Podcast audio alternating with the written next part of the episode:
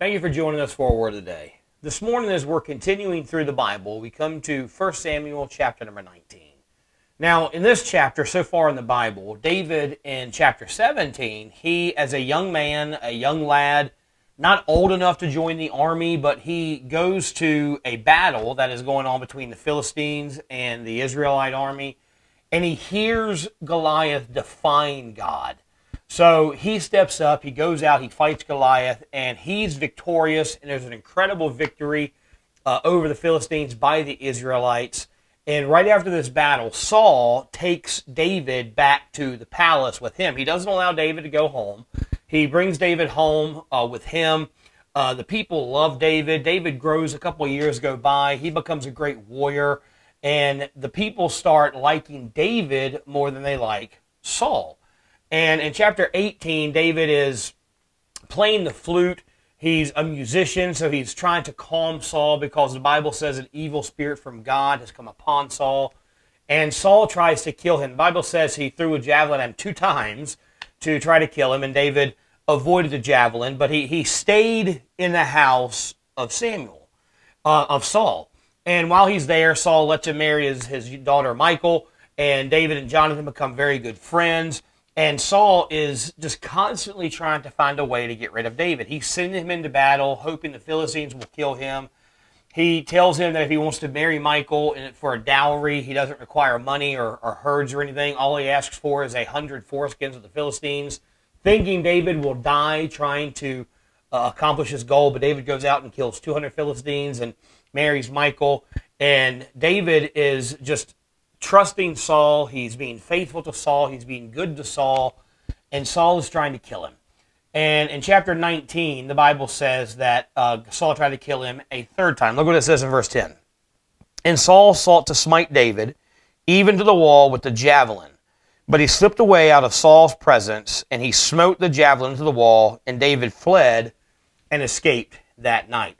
Now, chapter 19, right after this, uh, David goes home. Michal understands that uh, Saul hates him. Jonathan understands that Saul hates him. So David, uh, with the urging of Michal, he escapes, and from this point on, he's in the wilderness, is trying to stay alive and, and escape from Saul's attempt to kill him.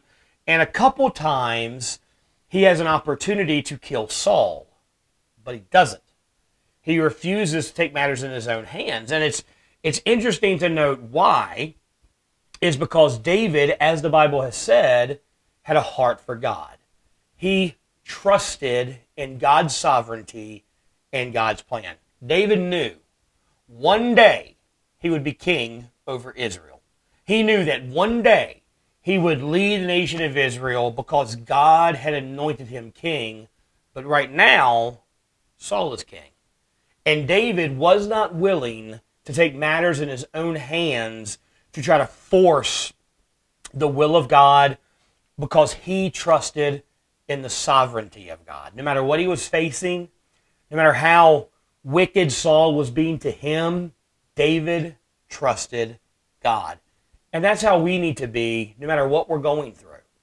If we are facing personal attack from someone, if someone is, you know, trying to run down our name or hurt us or we're being persecuted unfairly, or we're facing difficult circumstances, maybe with our health or our finances or our family.